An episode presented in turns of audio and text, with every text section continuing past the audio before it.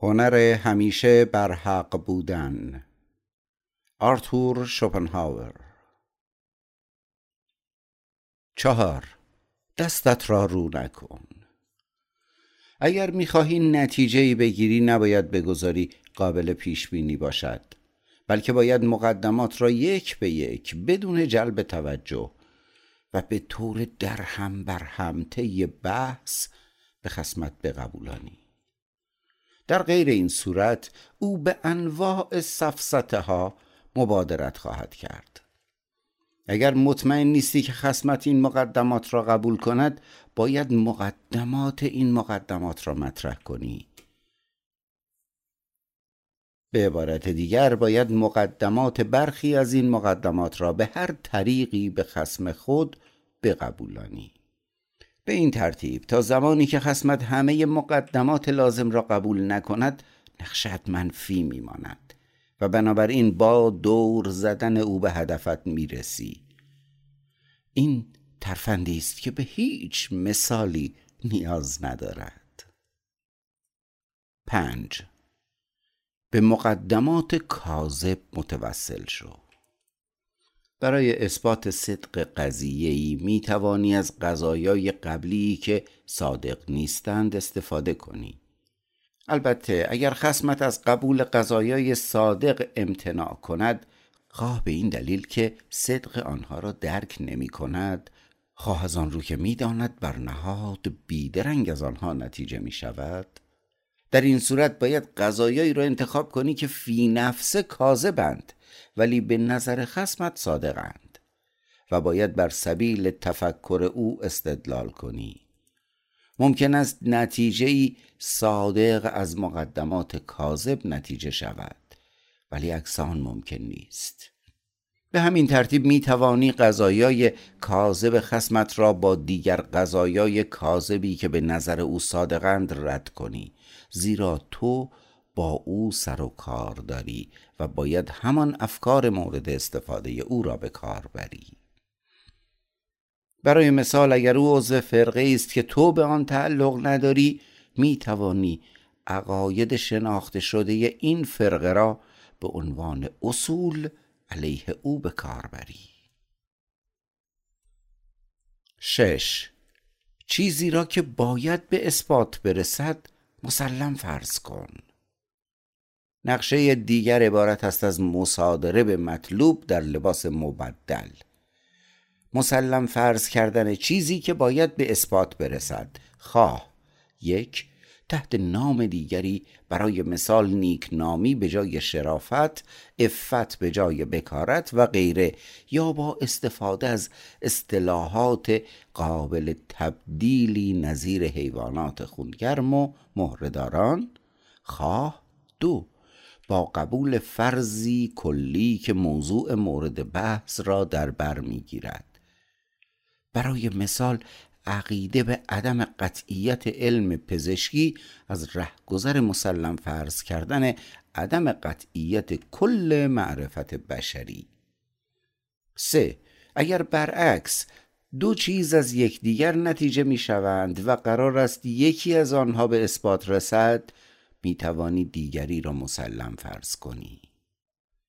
چهار اگر قرار است قاعده کلی به اثبات برسد می توانی تمام موارد جزئی را به خسمت بقبولانی. این عکس حالت دوم است. هفت با سوال پیچ کردن اقرار بگیر.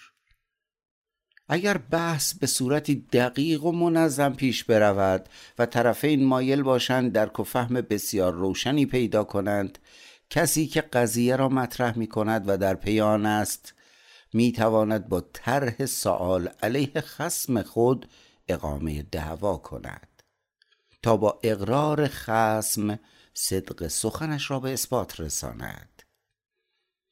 این روش سقراطی به ویژه در میان قدما رایج بود و این ترفند و برخی ترفندهایی که در ادامه می آیند شبیه روش سقراطی هستند. بر اساس این نقشه باید همزمان سوالات پردامنه بسیار زیادی از خسم خود بپرسید به طوری که نفهمد درباره چه چیزی می‌خواهید از او اقرار بگیرید. و از طرف دیگر باید به سرعت استدلال منتج از اقرارهای او را بیان کنید. آنهایی که کند ذهن هستند نمی‌توانند بحث را به درستی دنبال کنند و متوجه اشتباهات و ضعفهای احتمالی استدلال شما نمی‌شوند. هشت. خسمت را عصبانی کن. زیرا وقتی عصبانی باشد قوه تمیز خود را از دست می دهد و نمی‌فهمد که چه چیزی به نفع اوست. برای اینکه او را عصبانی کنی باید به طور مکرر در حقش بی انصافی کنی یا به نوعی مغلطه کنی و در کل ادب باشی. نه.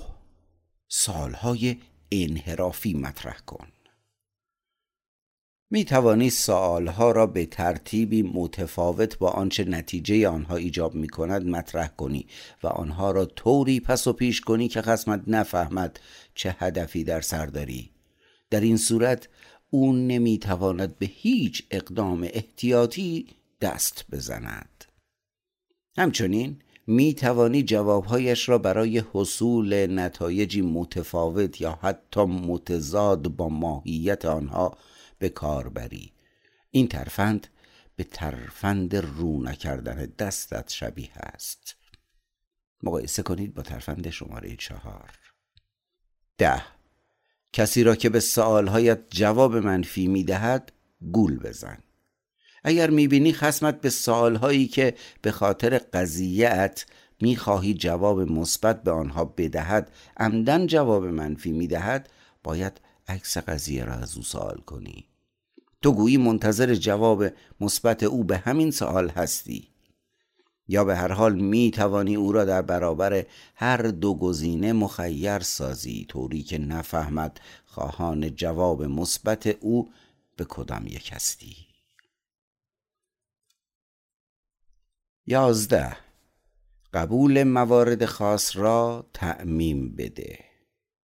اگر استقرایی می کنی و خسمت موارد خاص معید آن را تصدیق می کند نباید از او بپرسی آیا صدق کلی حاصل از موارد جزئی را قبول دارد یا نه بلکه باید آن را واقعیتی تغییر ناپذیر و پذیرفته شده جلوه دهی. در این میان او نیز باور خواهد کرد که آن را قبول کرده و هزار هم به عقیده مشابهی خواهند رسید.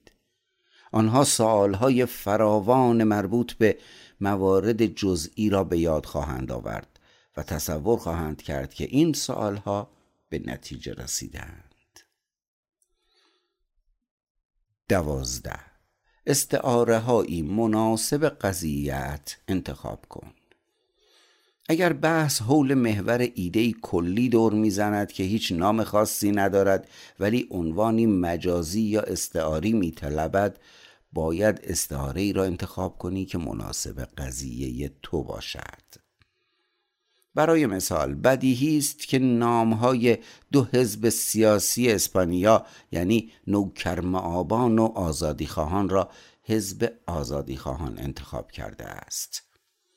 پروتستان ها و انجیلی ها خودشان نام خود را انتخاب کردند ولی کاتولیک ها آنها را مرتد می‌خوانند.